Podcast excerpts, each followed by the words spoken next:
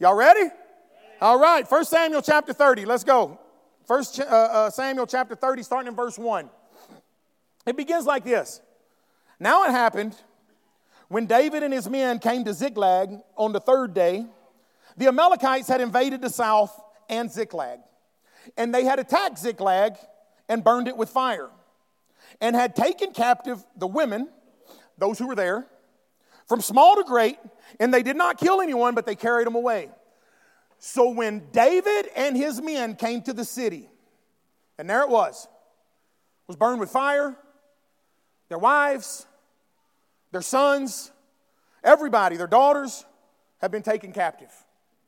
Verse 4, look at verse 4. Then David and the people who were with him lifted up their voices and wept. Everybody say they wept. Until they had no more power to weep. Until they had no more power to weep. They were all taken captive. They were all taken from their lives, their wives, their family, their children. Everything had been taken captive. Look at verse 6. Look at verse 6. Now, David was greatly distressed, for the people spoke of stoning him, because the soul of all the people was grieved. Every man for his sons and daughters. Look at this, they were grieving. But David encouraged himself in the Lord his God. But David encouraged himself in the Lord his God. Amen? Look at verse 8. Verse 8, for sake of time. So David inquired of the Lord saying, Shall I pursue this troop? He's asking God, Shall I pursue this troop? Shall I overtake them? And he, God, answered, The Lord did. He says, Pursue, for you shall surely overtake them, and without fail recover all. Everybody say, Recover it all. Uh uh-uh, uh, y'all didn't do it. Y'all ain't listening. Everybody say, Recover it all. Recover it all. There you go. Everybody say, Recover it all. Just one more quick reference to this amazing story for the sake of time right here. David had took with him 600 men. He takes 600 men with him. 200 of them stay on the other side of the, uh, uh, the, the, the river on the stream. 400 of them go with David. David takes 400 men with him. And they find an Egyptian who was a servant to the Amalekites who was working out in the field. They had left him for dead. They find this Egyptian servant, David and his men did, and David talks to him and says, Can you take me to where the Amalekites are camped out? You've got to read it, guys. Read the story, 1 Samuel chapter 30, okay? Read the story. It says in verse 16, for the time's sake, we're going to go down to verse 16. They found the Egyptian, and, and, and verse 16, it says, When he, which is the Egyptian that I was speaking of, had brought him down, speaking of David, there they were, the people who had done this horrible thing. The Bible says they were spread out all over the land. Amen. They had done this horrible thing. They're spread out all over the land. They're eating, drinking, dancing, because all of the great spoil which they had taken from the land of the Philistines and from the land of Judah, that's David. The land of Judah is David. That's David's people. Amen. Those are his people. Then David attacked them. Everybody say attacked. attacked. Y'all ain't listening to me still. Everybody say attack. attack. There you go. That's better. Verse 17. Then David attacked them. Look at this from twilight until the evening of the next day. That, listen, that's a day and a half of fighting, y'all. From twilight until the break, until evening the next day, not a man of them escaped except for 400 young men who rode on camels and fled. Verse 18. So David recovered all. Everybody say recovered all. So David recovered it all. So David recovered all that the Amalekites had carried away, and David rescued his wives. Look at verse 19. And nothing of theirs was lacking. Do you see that? It says, and nothing of theirs was lacking. They got it all back. And the verse ends David. Everybody say, recovered it all. He recovered it all. And I want to speak to you for a few minutes out of this story right here about this because, because there's some powerful steps to victory that David took. Amen. There's some powerful steps that he took that everyone can take at the next devastating, darkest day, the most worst day of your life.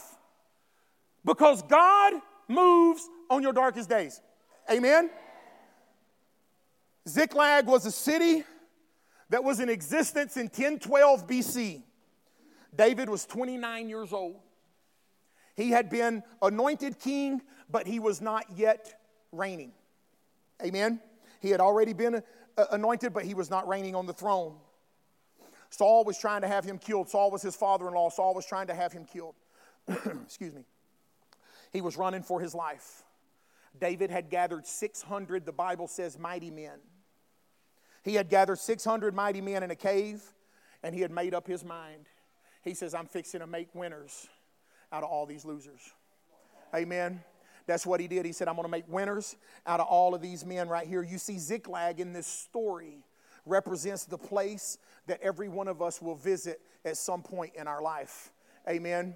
Ziklag represents a place that every single one of us, under the sound of my voice right here this morning, is going to visit at one point or another in our life. Ziklag is what they call the in between place. Ziklag is not Bethlehem. It was not the place of beginnings. Ziklag was not Jerusalem. It was not the place of endings. Amen? Ziklag was the in between place, was not the place of destiny. It's the place where you're being developed. Come on, somebody. It's the place where God is using and processing you to handle the throne. Y'all missed that. That's a great spot for you to say, listen to me. Ziklag is a place where God is processing and developing you to be able to handle the throne. Amen. And we're all going to visit it. We're all going to visit it one day. David lived in Ziklag for one year and four months. David and his army had been coming home from several magnificent military victories. They had not seen their families in months. Suddenly, they look up and they see this big, ominous black cloud of smoke. Come on, somebody. They're coming home to get ready to see their families, and as they're walking up on the ridge to look down into Ziklag and their families, they see this big, ominous black cloud of smoke, and everything's destroyed. Every house is burned. All their kids are gone, their wives are gone, his money's gone, his finances are gone, everything is gone. Every home, every residence was burned with fire. The Amalekites had attacked, killed, slaughtered, and kidnapped their sons, their daughters, and their wives.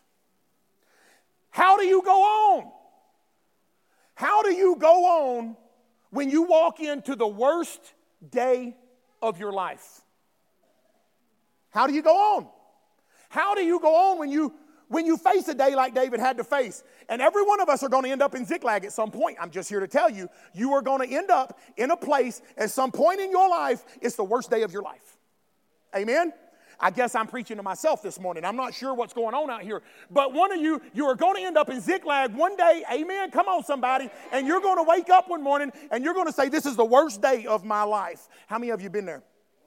How many of you been there? If you ain't, hang on, baby, because it's coming. Hang on. You're going to say, This is the worst day of my life, and we can pretend it's not going to happen. But when you have that day pop up in your life, and then you find yourself, yourself standing in the ashes, you're standing in the smoke of the rubble of once what was your, used to be your life, and, and everything is devastated. Everything's devastated. David could not avoid Ziklag. Can I tell you, you will visit Ziklag? You cannot avoid Ziklag in your life. Somewhere between the prophecy and the destiny, you're going to find Ziklag. Amen. Somewhere between the prophecy that has been spoken over your life from the beginning of time until you reach that destiny, you are going to find Ziklag somewhere in the middle. You are going to stand there one day and you're going to look and you're going to say, Oh my goodness, God, what have you called me to? Amen. Come on, somebody. I'm telling you right now, look at John 10 10. It says, The thief comes to everyone's life the thief comes to everyone's life to steal, kill, and destroy. It ain't just my life and it ain't just your life. The thief comes to everyone's life. You are going to end up in Ziklag at one point or another in your life because he's coming to steal, kill, and destroy. Amen? Are y'all following me this morning? He's coming for you. David took some steps to victory. He took some practical steps that you ought to do. Amen? Y'all ready? He took some practical steps. When you're in the worst place of your life, and the first thing David did, number one, is David wept. David wept. Amen? He wept. I think it's so significant that he stood in the ashes and the rubble of what he knew, of everything that he knew. He stood in the ashes and the rubble of his life, and you know what he did? He began to weep. He began to weep. He stood in the rubble and the devastation of his life and he began to weep. He wept for his family. He wept for his home. He wept for his city. He began to weep for his wives. He began to weep for his children. And not only did David weep, but this is so amazing to me because the Bible says that everybody that was with him started weeping. It wasn't just David, it was four, six, six hundred of these mighty men. Y'all don't understand what I'm trying to tell you. These mighty men, these powerful men, these are what we would call Navy SEALs on steroids and then some. Amen? If you read in 1 Samuel, these men were, were, were trained killers. They were hand to hand combat. They were more vicious and, and they were standing there weeping. They were warriors on another level. Amen. In other words, listen, they had faced death many times and they're weeping. They're weeping they had become used to bloodshed. They had faced tragedy so many times in their life. Listen, guys, but on this day, these grown, massive, powerful men were jello. I don't know if y'all have ever been there on the worst day of your life, but I'm going to tell you, I've been jello many times. Come on, somebody. Amen. These grown, powerful, massive men are just weeping. They're just weeping. Your Bible says in 1 Samuel 34, look at this. It says they wept until they could not weep anymore. Look, they had no more power to weep. Have you ever been there where you just cry yourself dry? Come on, somebody. You just cry yourself dry and you have nothing left. Okay, I guess that's just me too. Said they couldn't weep no more. They had no more power to weep. They wept. That's what you do on the worst day of your life. You weep until you can't weep no more. Amen. A lot of people think that if you have faith, that somehow, if you live by faith, that you're immune to your feelings. Come on, somebody.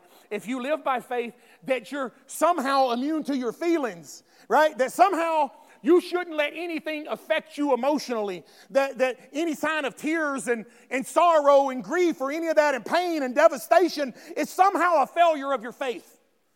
Amen? Well, you got faith, you got to be happy and joyful all the time. No, these men wept. There are times people say, I'm full of faith, I'm good, I'm happy. No, I'm not good, I'm weeping. It's the worst day of my life. Amen. It's the worst day of your life. These men wept. The Bible doesn't teach that if you're full of faith, listen, that you should not be in touch with your feelings. The Bible doesn't teach that. The Bible does not teach that. Many of the greatest people in the Bible wept.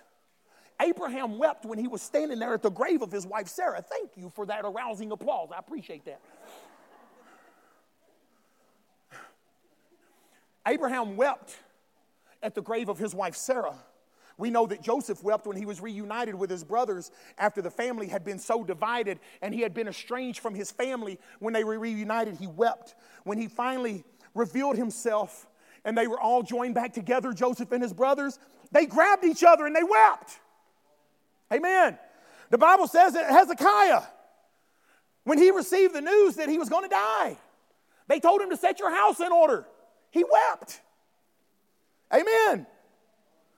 Jeez. Paul in Acts 20, he said, I served the Lord with many tears. I served the Lord with many tears. And we know that even Jesus at his friend's funeral, John 11, shortest scripture, right? Jesus wept. He wept. He wept.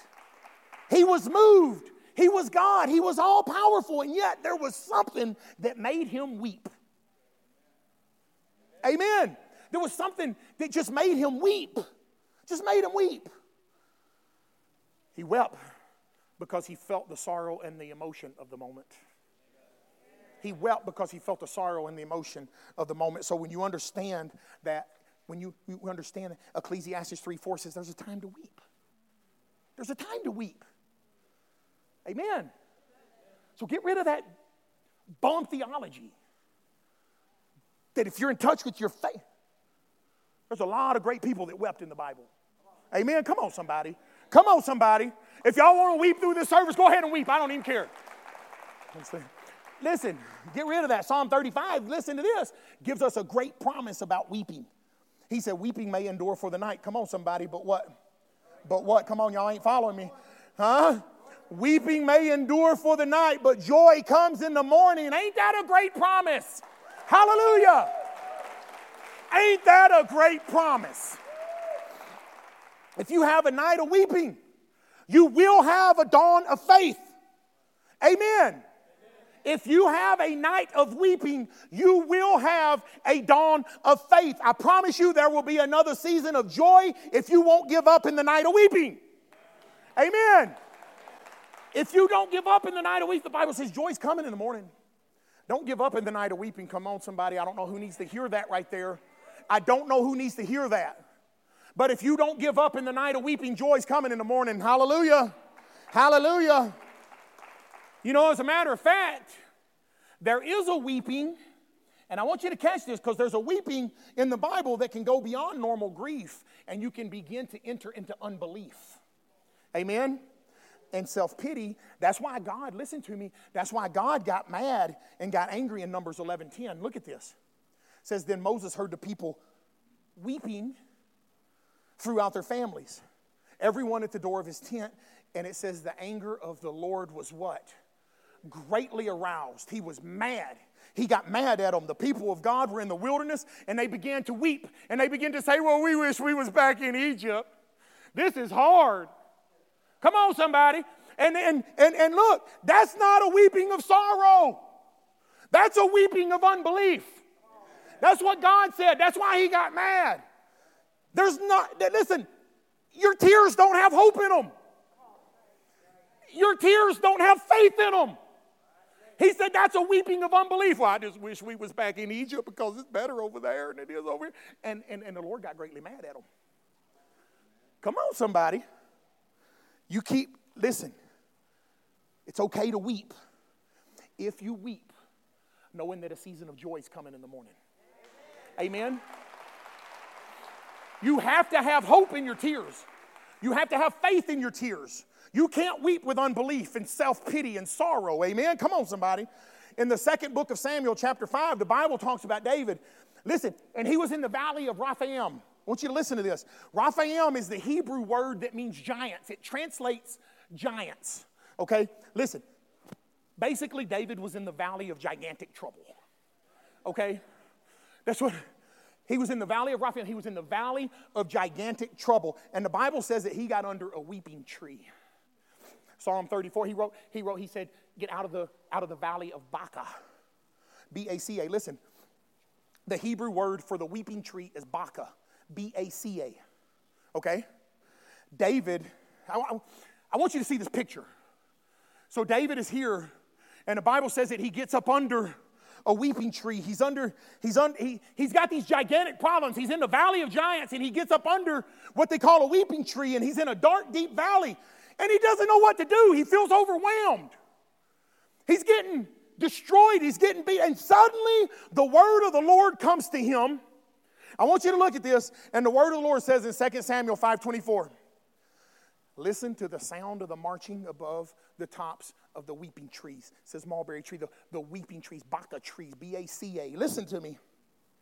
Because when you hear that sound, David, then you shall advance quickly the Lord has gone before you to give you the victory. Hallelujah. Come on, somebody. In other words, he said, David, he said, David, there's a sound above your weeping. He says, You can stand out here and weep and cry all you want to. He said, But there's a sound above your weeping that's louder than your weeping, and there's a voice that's giving you victory because God has already gone before you. You can, listen, if you'll listen to the voice of the Holy Spirit, He will not leave you in the valley weeping. Amen if you listen to the voice of the Holy Spirit, He will not leave you in the valley weeping because there's a sound above your weeping that says, I've got victory for you. Come get it. I'm going to restore unto you what the enemy has taken, and you shall recover it all. Amen. You shall recover it all. And I want to tell you, if you can't recover it, God will replace it with something better. Hallelujah. Hallelujah. There will be another season of joy. I want to tell you, God will wipe every tear away from your eye. God will take everything that the enemy meant to destroy you, and he will get glory out of it. Amen. If you just, come on, if you just believe it. Amen. He will take everything that the enemy meant to destroy you and he will get glory out of it. Hallelujah.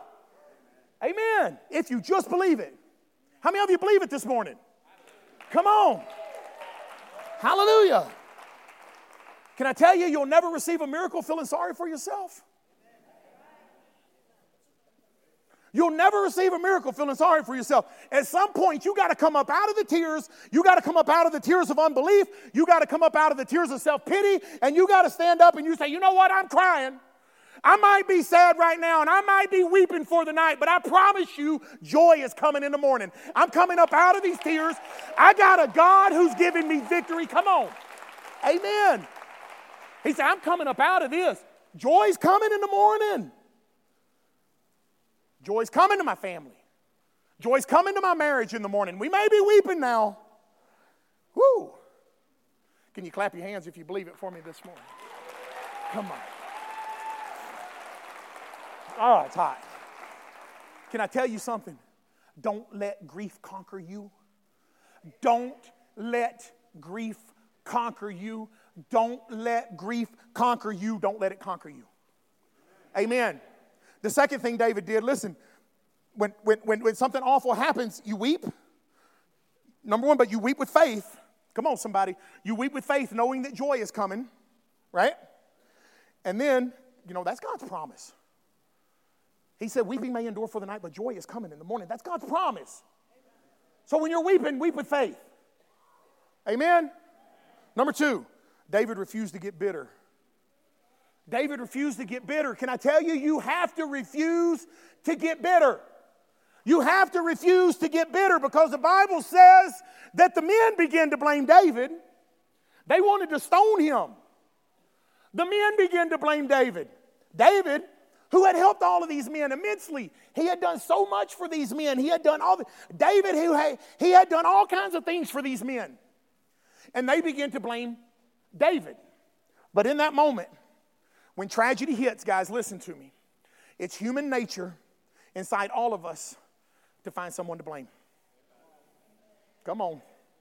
Come on, three of you. Three of you understand what I'm talking about. It's human nature when something happens inside all of us is to find someone to blame. I'm just telling you, it's the doctor's fault. It's the pastor's fault. It's the somebody's fault. Y'all know what I'm saying? It's human nature to find someone to blame right? It's what we do. We start blaming the person. We start blaming that person. We start blaming this. Listen, and then we begin to get bitter. And once, guys, listen, this is so important. Once we move from the tears if we don't control ourselves and line up with the Word of God when we're going through our darkest day or our worst day, or we're going through grief and tragedy, if we don't watch it, we get bitter at people and then we start to blame people, or we get bitter at God and we start to blame God. Amen? Because you'll move from the tears, the tears are going to dry up. And then you're going to start getting mad and getting bitter at people. Then you're going to start getting mad and getting bitter at God. Amen? If you ain't careful. Amen? And this is what David refused to do. This is what David refused to do. Look at Hebrews 12. It says, looking carefully, lest anyone fall short of the grace of God. What he said is, be careful. He's telling you right there, be careful that a root of bitterness not spring up in you when something happens that you don't understand or if somebody does something that offends you or hurts you it's what he's saying listen to this he said that a root of bitterness spring up and cause trouble and by this many become defiled by it. You see that? Because that root of bitterness springs up. In other words, the root of bitterness, listen, the text says it causes trouble. It causes trouble in your health. It causes trouble in your marriage. It causes trouble in your finances. It causes trouble in your house. Come on, somebody. That root of bitterness will cause trouble, trouble in all your relationships. When you carry that bitterness and unforgiveness in your heart, it will destroy you. And, and, and, and, and it says it causes all kind of trouble. Well, how in the world do I get beyond the bitterness, Pastor? How do I do it? The Bible says that the children of Israel in Exodus 15 were in the wilderness. I want you to catch this. They were thirsty, and there was a pool of water that they had found. They tried to drink the water, but it was bitter. Amen. But God showed Moses a tree. And he said, I want you to take a limb off of that tree. He said, and I want you to put it in that bitter water. And I want you to stir that water up, and the bitterness will become sweet when the tree gets into that bitter situation. Amen. Are y'all following me? Y'all following me? Read Exodus 15. He says, I want you to take it and stir that water. He said, and when that tree of life gets in that bitter situation, it turns from bitterness to sweetness. What is the tree? Well, I'm glad you asked. Look at Proverbs 15 4. It tells us how to turn bitterness into sweetness. What does it say? A wholesome tongue is what? Come on, somebody, y'all got to read this. What does it say? A wholesome tongue is what? A wholesome tongue is a tree of life. Amen. And when Moses put that tree into that bitter water and it turned sweet, let me tell you something our tree is our words. The Bible says that the tree of life is our tongue. Amen. Come on, y'all. Y'all got to catch this. Speak words of healing, not words of criticism. Come on, y'all. Use your tongue for healing. Use your tongue in bitter situations and begin to speak the word of God and begin to speak the things that God speaks. What did I tell y'all? God talk. Y'all start speaking the things that God says. Start speaking the word of God. If your marriage is bitter, if your life is bitter, our tongues can be the healing force that turns bitterness and roots of bitterness and unforgiveness into healing. Have y'all seen that thing on Facebook and it says, What can you say if you and your wife are arguing? What can you say to, how about I'm sorry, to stop the argument? The tree of life is right there. And you have the power to turn it. Listen, the tree of life is right there in your mouth. It's called your tongue. It's called your tongue. Life and death are found where? Come on, somebody. The tree of life is in your mouth. And when you speak, a wholesome tongue is a tree of life. That's what it says. Proverbs 4:23 says this: "Keep your heart with all diligence." Watch this. For out of it springs, that's speaking of water. Y'all hear me? It says, For out of it springs the issues of life. So when you speak healing words and you turn bitter into sweetness with your words, amen? David made up his mind and he wept, but he wept in faith and then he refused to get bitter. And then, thirdly, this is a powerful step to victory that David took. And I'm going to tell you, this is so hard. On the worst day of his life, David encouraged himself in the Lord. David encouraged himself in the Lord. He said, I am not encouraged by my circumstances. He said, I'm not encouraged by anything that's going on. He says, I am encouraged because I'm focused on God. He wept he refused to get better. And then the Bible says that he encouraged himself in the Lord. How do you do that on the worst day of your life? Do you encourage yourself in the Lord? His own men were talking about stoning him and killing him, but the Bible says he encouraged himself in the Lord. He started picking himself up in the Lord. He's standing there, and his house is still smoking. His house is on fire. His whole city has burnt down. His children have been kidnapped. His finances were devastated. He's lost everything. But in that moment, he said, I can still find the courage to get up. He said, I can still find the courage to fight. I can still find the courage to come out of all these smoking. And the Bible says that he encouraged himself in the Lord to fight. Amen. I don't know he knew who needs to hear that. But I am telling you right now, you need to encourage yourself in the Lord. And he encouraged himself. What do you do when tragedy hits your life? When you lose your job?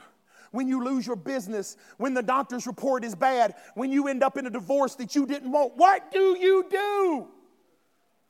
What do you do?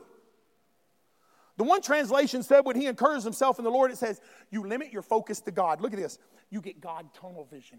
Come on, somebody. You focus on how mighty He is. You focus on how powerful He is. You focus on how faithful He is. You focus on how He will never leave you nor forsake you no matter what happens. Amen. In Acts 26 2, look at this. The Apostle Paul said, I think myself happy. He said, read it. He said, I think myself happy. I think myself happy. One translation says, I command my emotional state to be one of joy and happiness. Another translation says this I choose the joy of the Lord as my dominant emotion. Hallelujah. Come on, somebody. He said, I choose the joy of the Lord as my dominant emotion. In other words, you just get up and you say, you know what? I can have a cheerful consistency. Come on, y'all. I can have a cheerful consistency. I don't have to be laying down in depression and fear and worry and guilt all the time. Can I tell you that is not God's will for your life? Amen. Encourage yourself in the Lord. He is still mighty. He is still powerful. He's still fighting for you. He is still on your side. Amen. I want you to shout it with me depression will not overtake me. Come on. Hallelujah. Fear will not dominate me. Worry and defeat will not dominate me. Anger will not dominate me. Addiction will not dominate me. Alcoholism will not dominate me. Encourage yourself in the Lord. Amen. Come on. You got to encourage yourself in the Lord. Hallelujah. And then he did something powerful. It says he inquired of God. Listen, God, should I pursue them or should I just give up on this dream? God, should I pursue them or should I just give up on this dream? And when he inquired of the Lord, here's the fourth thing David did. Listen, David got a word from the Lord. Amen. David got a word from the Lord. Listen, that gave him a vision. He got a word from the Lord. God said, What? Yes, pursue, and you will what? Recover it all. Y'all wasn't listening. He got a vision from the Lord on the inside of total victory. Amen. On the inside. He had got a vision and a word from God on the inside of total victory. Listen, nothing had changed. The circumstances, the smoke was still smoldering. Nothing had changed, but he got a word from the Lord. And I want to tell you there's two Hebrew words in your Bible that talks about the word. There's logos. That's the word from the beginning to the end. That is Genesis to Revelation. It is God's written word. It's called logos. Genesis to Revelation, the Bible. God's word, logos. Amen? Then there's a word called rhema. A rhema, and it's a spoken, specific now word for the right person at the right time. And I want to tell you, when you get a rhema word from God, it is not some vague impression. It is not something that, well, I can, you know, do this and do that. It's, well, you know what? When God is speaking a rhema to you, it's not like you're saying, well, kind of, sort of, I can try to fit this into my life, but it really don't fit. That's not a rhema word of God. Amen. When God speaks a rhema word to you, it's like thunder in your spirit. Amen. Come on, somebody.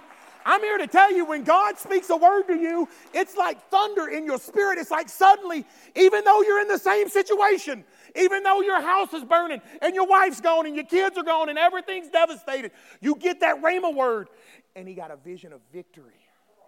Amen. He got that vision right in the middle of this mess. He got a word from the Lord. Suddenly he had that vision. Listen, in the same circumstances, Nothing had changed, but it was a specific word for a specific person at a specific moment. That's a rhema word from God. And when you get a word like that, God says, now it's up to you to stand up. He said, and now it's up to you to decide what you're going to do. He said, now it's up to you because I've given you a word. You're going to fight? Shall I pursue? Yeah, pursue. Now you got a decision to make. You get a rhema word from God. What are you going to do? You're going to stand up and fight? Come on, somebody. And when I tell you to move, God said, Move, for you shall recover it all. That's what he told him. Hallelujah.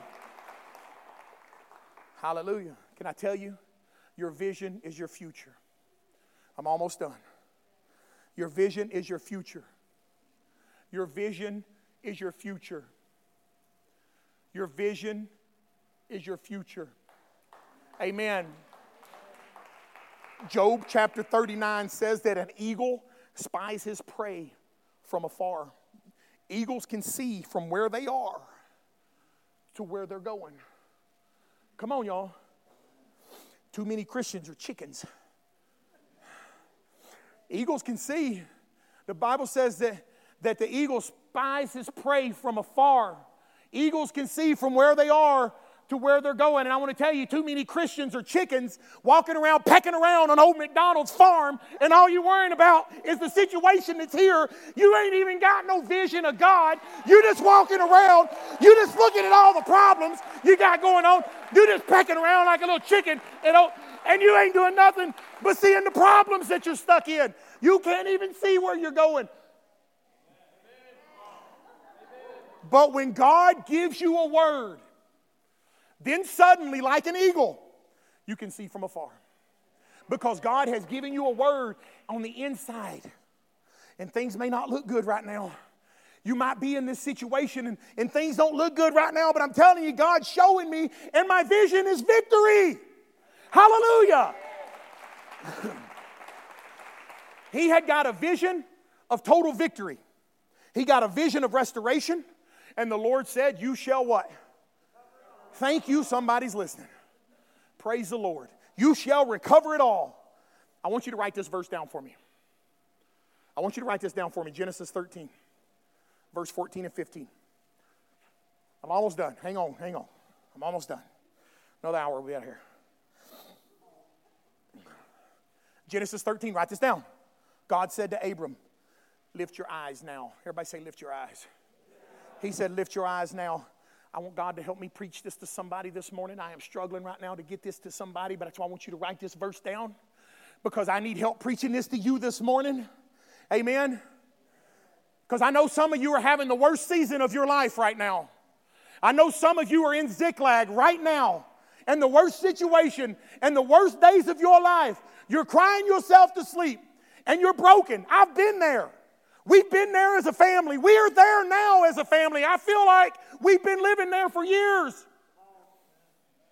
I'm here to tell you this morning. Amen. But I'm not living there now. Come on, somebody. He said, Listen, lift up your eyes and look from the place where you are northeast, southwest. He said, For all the land which you see, I'm going to give you and your descendants forever. Can I tell you something? Do not be confined to where you are. Look at your eyes up right now and don't put your eyes focused on where you are. Do not be confined to the problems that you have right now. Don't be confined to them. Say, I won't always be depressed. I'm not always going to be sad. I'm not always going to be defeated. I'm not always going to be struggling through life. I won't always be a drug addict. I won't always be in a place of failure. David got a vision on the worst day of his life, and he got a vision of victory. Amen. Amen. And the last thing he did, I want to tell you this, is David got mad at the devil. Come on, somebody. he got mad at the devil. So important. I feel this in my bones this morning. Can y'all tell? He got mad at the devil. He got mad at the devil. I love that last point. Now, his soldiers got mad at him. Come on, somebody. His soldiers got mad at him, but he knew who the real enemy was. Listen, my battle is not with flesh and blood, he said. I'm good. My battle's not with flesh and blood. And the Bible says that they took David down behind a rock or a boulder or whatever. And when he was watching the Amalekites, they had kidnapped his family, they had taken his children, they had burned his city, they stole all his treasure. He looked and he saw his gold and silver on the camels' backs, spread out all over. Listen, look at 1 Samuel 30, verse 16, right here. He looked over, he saw his gold and his silver on the camels' backs. And there they were spread out all over the land. They were eating, the Bible says. They were drinking. They were dancing.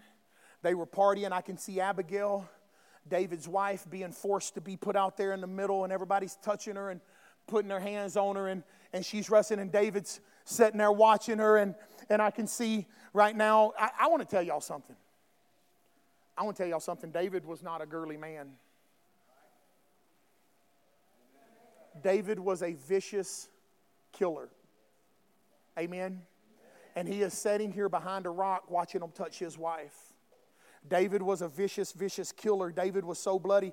God said, I can't even let you. Listen, he says, You've been in wars and you've killed too many people. He said, You got so much blood on your hands, I'm not even going to use you. I'm going to use your boy to build my temple. You can't even do it. David was not a sissy, he was not a girly man. And I'm telling you right now, David sees them touching his wife, and he sees his kids huddled up over there in the corner, all scared. Come on, somebody. He sees them standing over there all scared and crying, holding one another, sees his gold on all the camels. Suddenly, something hit him. And he said, You know what? I'm not a victim. Come on, somebody. He said, I'm not a victim. I'm not going to just sit back and take this. I'm not a victim. He said, I'm mad at that spirit that thinks he can come and take over my family, take over my marriage, take my wife, Take my kids, take my home, my society. He said, You can't have my family. You can't have my children. You can't have my church. Come on, y'all. Amen. He said, You can't have my nation. You can't have my world. Woo! Come on, he can't. You can't have it. David got mad as hell at the devil. Amen. And I want to tell you, if I'm here this morning, greater is He that is in me than He that is in this world. And I'm here to tell you right now, you got to get that vision of victory. Amen. You stand your feet with me this morning? I told you I was about done. Stand your feet with me this morning. Can we offer God a big shout of praise right now? Because I feel like it just feels in order. It just feels in order right now. Give him a shout of praise this morning. Thank you, Jesus. Thank you, Jesus. God has an intense anger against the devil. You know that? God has an intense anger against the devil. That's why he created hell. I want you to look at this last scripture, Matthew 25 41. Look at this. He has an intense anger against the devil. Jesus said, Depart from me, you cursed, into the everlasting fire. I want you to listen to this. Prepared for who?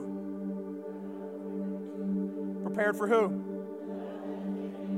And don't say you. It doesn't say it was prepared for you. Hell was never created for you. We put ourselves there. The reason God ever made hell is simply because God had an intense anger against the one that comes to steal, kill, and destroy. Amen? That's why he created hell. And I know I'm preaching to somebody this morning who's going through the darkest days you've ever faced in your life right now. I'm preaching to somebody who's in the middle of Ziklag. You're there. And the enemy whispers to you and says, You'll never see a change. It's never going to happen. You're stuck. The enemy's a liar. The enemy's a liar. The enemy's a liar.